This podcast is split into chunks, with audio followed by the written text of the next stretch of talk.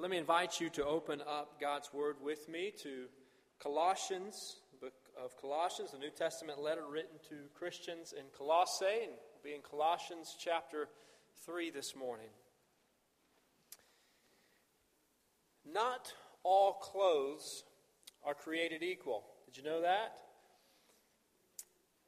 Different types of clothes, different brands of clothes, different clothing labels send different messages. In fact, this is the truth that has led some schools to adopt school uniforms. And as a child growing up, and during my elementary years, I attended a school in which we had to wear a school uniform, and I remember despising having to wear a school uniform.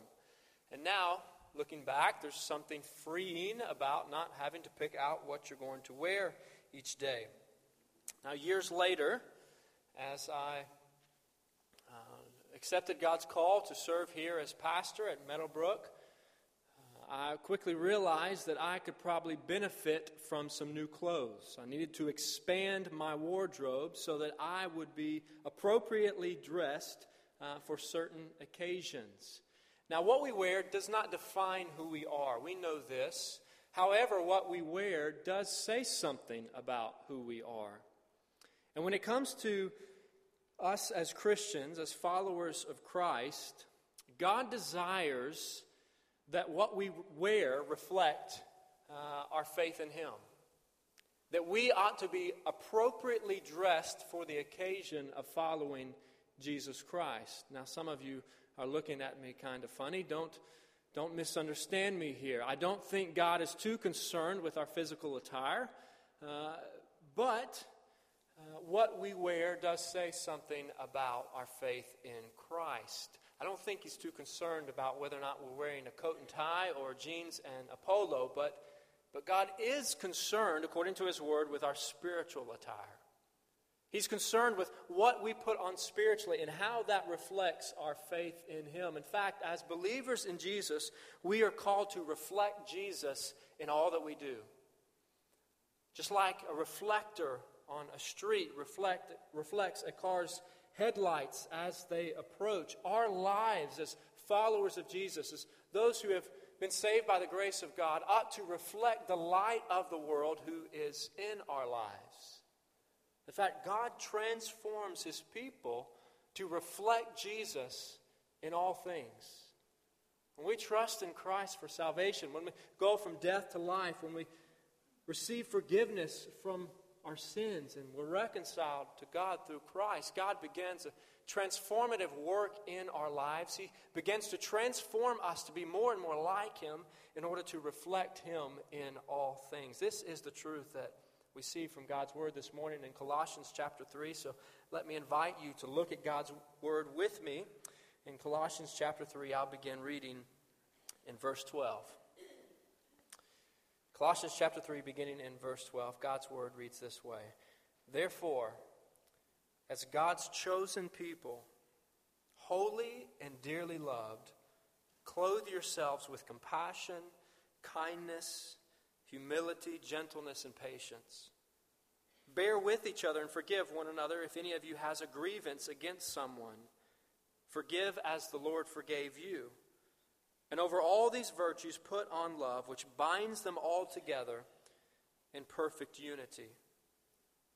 Church, God's beloved people are called to imitate His loving character. According to the Word of God, according to Colossians chapter three, verses twelve through fourteen, God's beloved people, His people, those whom He loves as His own, are called to imitate who He is, called to imitate His loving character in the world. Just two weeks ago, we looked at the section of Scripture, the verses that immediately preceded this section of Scripture in God's Word in Colossians chapter three, and there is a distinct contrast, a marked contrast between what is presented there and what is presented in this section of God's Word. So glance back up with me just for a moment to Colossians chapter three, verse five. Verse five reads this way, Put to death. Put to death, therefore, whatever belongs to your earthly nature. And now we get down to verse twelve, and we're instructed to clothe ourselves with these other things. Compassion, kindness, humility, gentleness, patience, forgiveness, and love. Now, other words, when we come to faith in Christ, there is something significant that takes place in our lives. We turn away from an old way of living, an old self, an old lifestyle, and we embrace a new way of living, a new life that's different from our previous life. And it's important that we understand as followers of Christ when and how and why this takes place, because there is a vast misconception in the world about why we as Christians do what we do.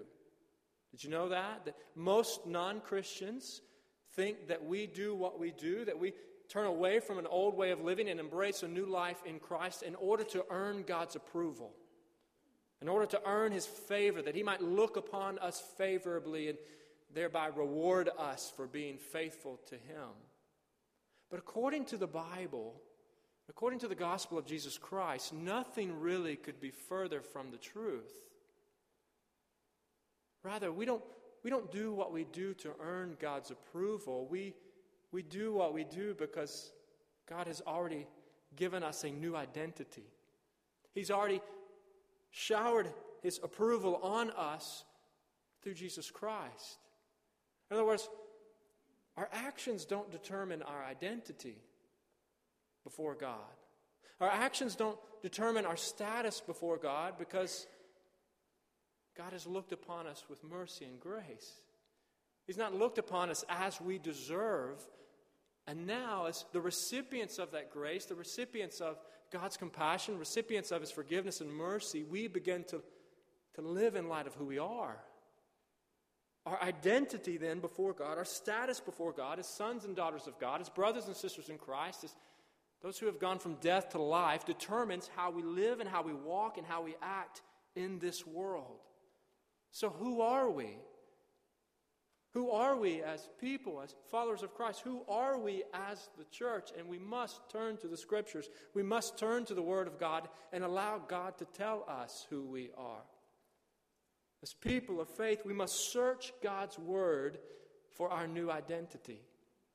Search God's Word for your new identity. Let God tell you, let God tell us who it is that we are as his people. And this very passage of Scripture in Colossians chapter three, verse twelve, begins by telling us who we are.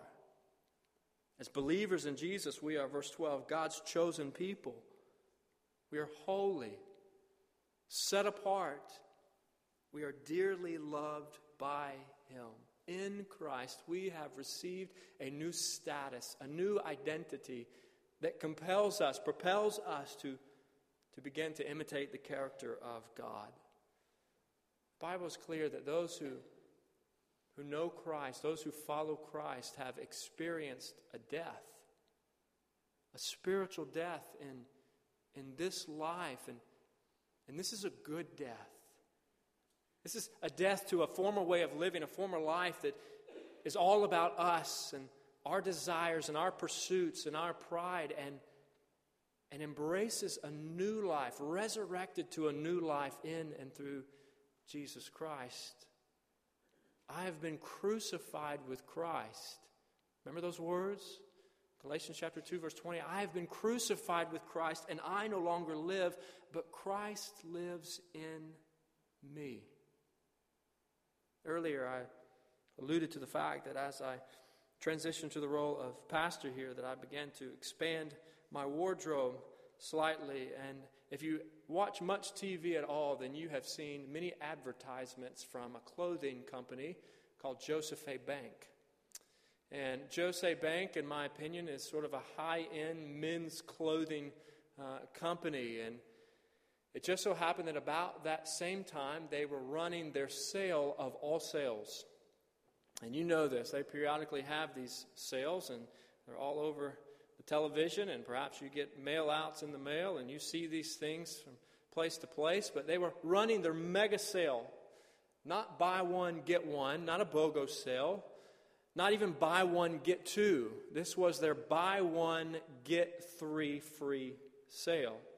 I don't know what that says about the regular retail uh, price on things, but for someone who could use four new suits at the time, that sounded like a good deal.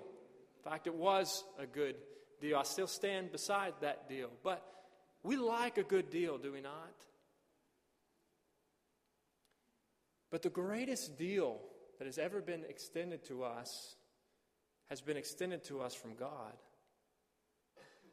That God extends salvation freely by grace through faith in His Son to whosoever will come to Him. Not a buy one, get more, but a buy nothing, get life. Pay nothing, get salvation. Pay nothing, get a relationship with the Almighty God. And once we turn to, to God through Christ for salvation, He begins to do an incredible work in, in our lives. Just like a plant that remains dormant in the winter, springs to life as the seasons change.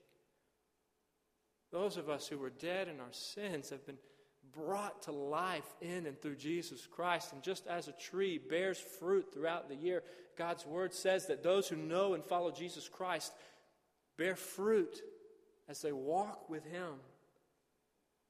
Because God transforms His people by causing us, leading us, changing us to reflect Jesus in, in all things. So what does it look like to reflect Jesus in all things? What does it look like to imitate Jesus? What does it look like to imitate the character of God? Well, it looks like Colossians chapter three, verses twelve to fourteen. It looks like clothing yourselves with compassion, kindness, humility, gentleness, and patience. It looks like bearing with each other, verse thirteen, and forgiving one another if any of you has a grievance against someone. That's almost humorous, is it not? Us as people to have a grievance against someone else. If you have a grievance against someone, God says, forgive them as I have forgiven you. And over all these virtues, put on love, which binds them all together in perfect unity. That's what it looks like to imitate the character of God. That's what it looks like to display before the world who God is, because that's exactly what is being communicated right here in verses twelve to fourteen. These are characteristics that reflect God. This is what God is like. This is how God has dealt with us. This is how God has operated in history. In fact, in Exodus chapter thirty-four, we read about God revealing who He is, reveals His character. He reveals who He is to Moses. In Exodus chapter thirty-four, verses six and seven, we read, and God passed in front of Moses, proclaiming, the Lord, the Lord, or Yahweh, Yahweh, His personal name, identifying who He is. And then He describes Himself, the compassionate and gracious God, slow to anger and abounding in love and faithfulness, maintaining love to thousands and forgiving wickedness, rebellion, and sin. Yet He does not leave the guilty unpunished. He punishes the children and their children for the sin of the parents to the fourth, third and fourth generation. In other words, God is a God of, of mercy, and He's a God of judgment. But time and time again in His Word, His mercy overshadows His judgment. And this very description of God revealing who He is, revealing His character, shows up time and time again in, in the Old Testament. Remember, remember Jonah. Now, a number of you looked at Jonah in Sunday school this morning. Remember, remember Jonah and why he didn't want to go to Nineveh? Why he didn't want to go preach to those wicked Ninevites? He didn't want to go because he knew what God was like. He knew that God was a compassionate God, a gracious God, a patient God, a God who forgives when people repent of their sins. He knew that God was more compassionate than he was. And he didn't want those wicked Ninevites to experience the passion of the Almighty God, the forgiveness of, of God, the sovereign God of the universe, the one who created all things, came to us, born as a baby, the one who walked on water, Jesus Christ, comforted the little children, Jesus who multiplied bread and fish to feed thousands, lived as a poor man. Though he was abandoned in his darkest hour by his closest friends and followers, he showed back up among them days later, proclaiming peace to them. Folks, this is the God that we worship. This is the God that we gather in the name of this morning. And this is the God whose character we as his people are called to imitate. If you want to be, to be faithful to God, then reflect on the character of God. Reflect on who he is. Search, search his word for who he has made us to be, who he has created us to be, recreated us to be as his people, and, and reflect on who he is and how he has dealt with us. Remember that great hymn that we sing? That verse that says, though Satan should buffet, though trials should come, let this blessed assurance control, that Christ has regarded my helpless estate and shed his own blood for my soul. Folks, this is... This is the God that we gather together to worship week after week. A God who has regarded us not as we deserve, but has treated us with extraordinary kindness and mercy. A God who's compassionate and forgiving and slow to anger and abounding in steadfast love. And as we reflect on who he is, then we as his people are called to demonstrate his character in our relationships. To search the scriptures for your new identity. Reflect on the character of God and then demonstrate God's character in relationships. Notice these descriptions here in Colossians chapter three, verses twelve and following. We're to clothe ourselves with compassion, kindness, humility, gentleness, forgiveness, and love. These are all characteristics that must be displayed in, in relationships. These are not qualities that we can practice on our own. God does not call us to live as loners. He doesn't call us to live a solitary life. He calls us to live in community with, with others. He calls us together to, to be part of his church and to practice these characteristics with one another. A pastor friend of mine tells a story of a vacation that he took as a child to the beach. He remembers going with his family, and he remembers walking along the beach and finding a piece of broken glass in the sand. So he carefully reached down and he picked up that piece of broken glass and he took it to his father, expecting his father to take it and throw it in the garbage. But instead his father picked it up and immediately threw it out in the ocean water just as far as he could. And, and the child was alarmed by this. He was shocked by this. He couldn't believe this. He, he just knew that if he would have done the same thing, that, that he would have been in trouble. And then his father turned to him and he said, son, by the time that piece of glass gets back to the sand on the beach, it will be totally transformed. Because the ocean waves will brush over it and knock it against the sand on the bottom of the ocean floor, smoothing out its rough edges. And he goes on to say that this is, this is what God desires for the, the people of God in the community of God in the church. As the Spirit of God works in our lives to transform us, and as we brush up against fellow followers of Jesus, we will be transformed more and more into the likeness of the one who's called us together, causing us to be more and more like him. Folks, we are called to know and to follow Jesus Christ by imitating the character of God, and we are also called to imitate God by participating in a Christ centered life. God's beloved people are called to imitate the character of God, and God's beloved people are called to Christ-centered living. Look back at Colossians three, picking up in, in verse fifteen. There we read, let the peace of Christ rule in your hearts, since as members of one body you were called to peace, and be thankful. Let the message of Christ dwell among you richly as you teach and admonish one another with all wisdom through psalms, hymns, and songs from the Spirit, singing to God with gratitude in your hearts. And whatever you do, whether in word or deed, do it all in the name of the Lord Jesus, giving thanks to God the Father through him. I believe that these three verses are descriptive of a Christ-centered life, descriptive of a life that is centered in Jesus, if you want to reflect Jesus in all things, then firstly, receive the peace that, that he offers. Receive the peace of Christ. Verse fifteen, let the peace of Christ rule in your hearts. Since as members of one body, that's the church, you were called to peace. And according to Scripture, according to Ephesians chapter two, this peace that Christ offers us is twofold. Firstly, it's vertical peace. It's, it's peace with God through Christ.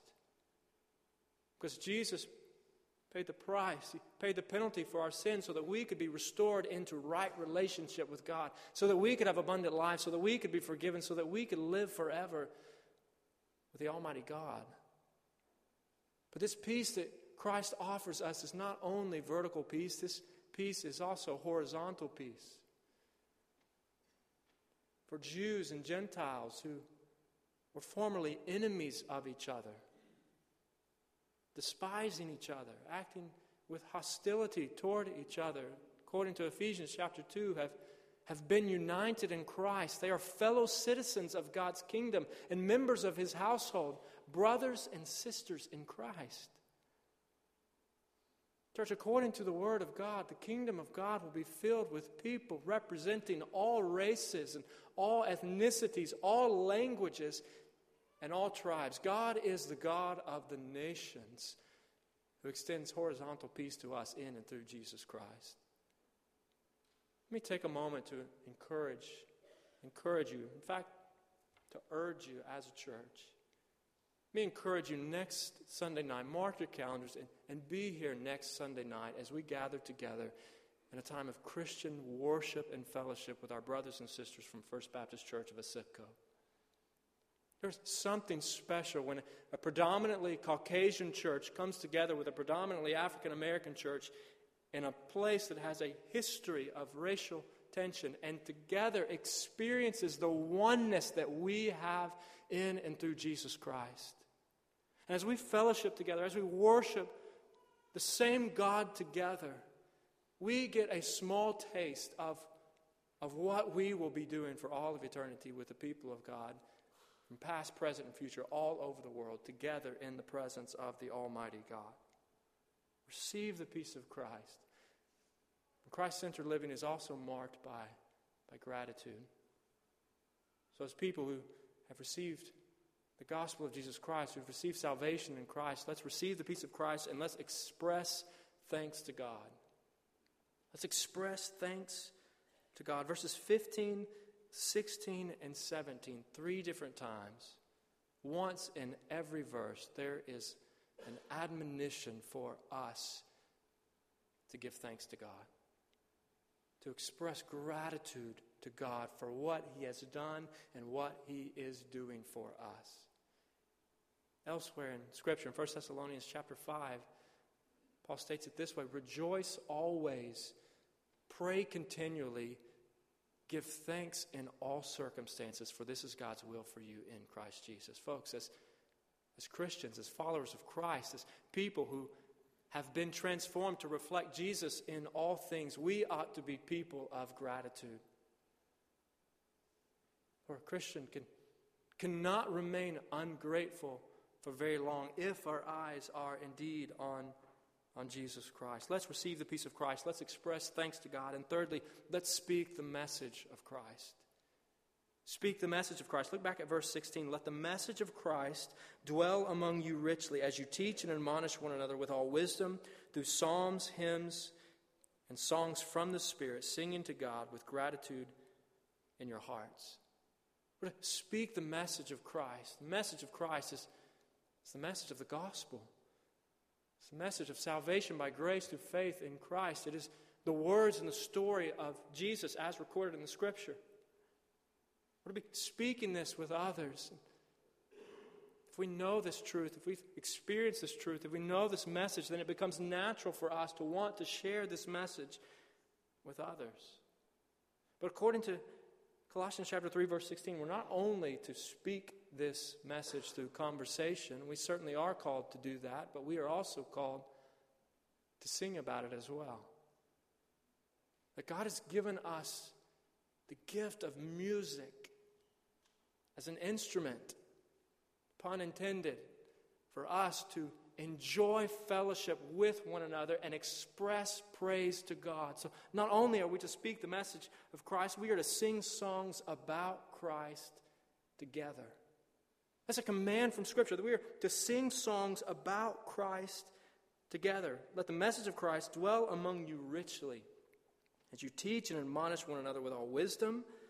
Through what? Through psalms, hymns, and songs from the Spirit, singing to God with gratitude in your hearts.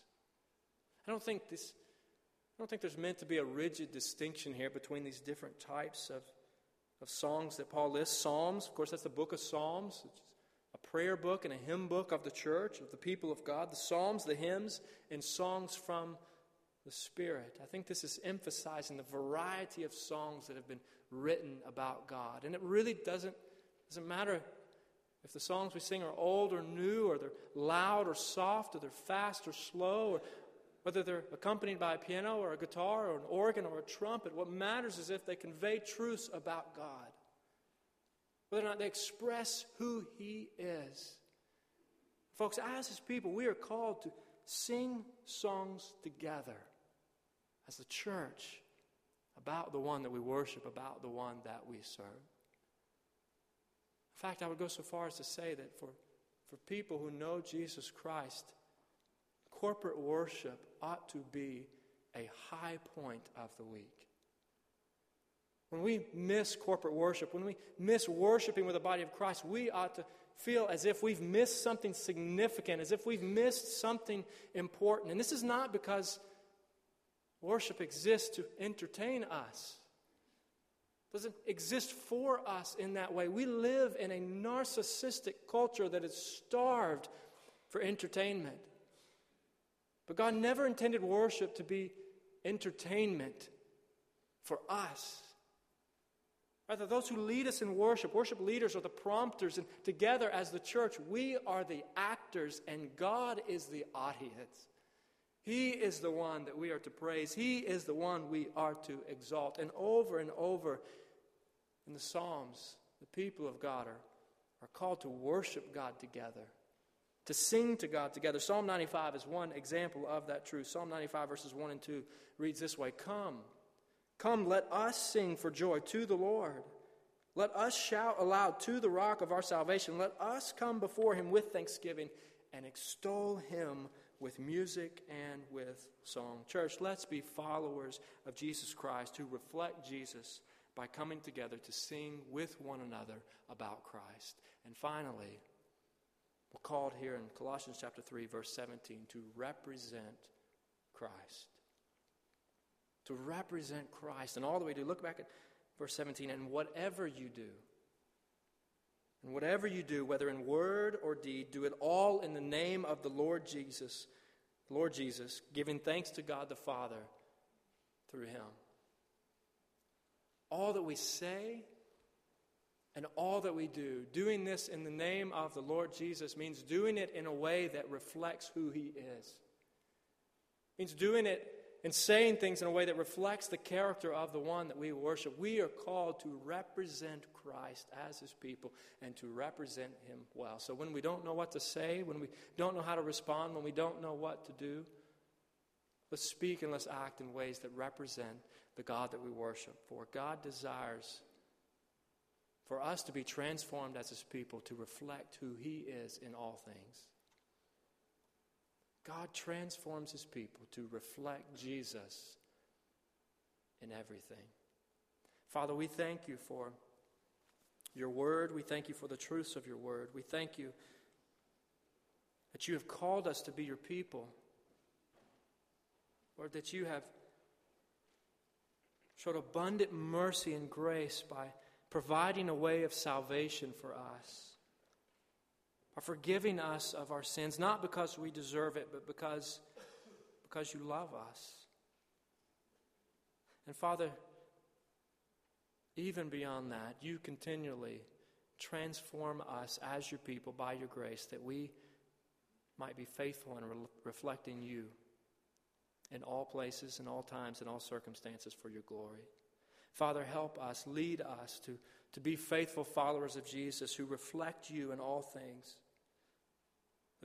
Lord, who imitate your character in all things and who are living lives centered around our Lord and Savior Jesus Christ. And it's for, for your glory that we're gathered together this morning. And I pray that you would hear our praise now, that you would continue to lead us and be glorified in us.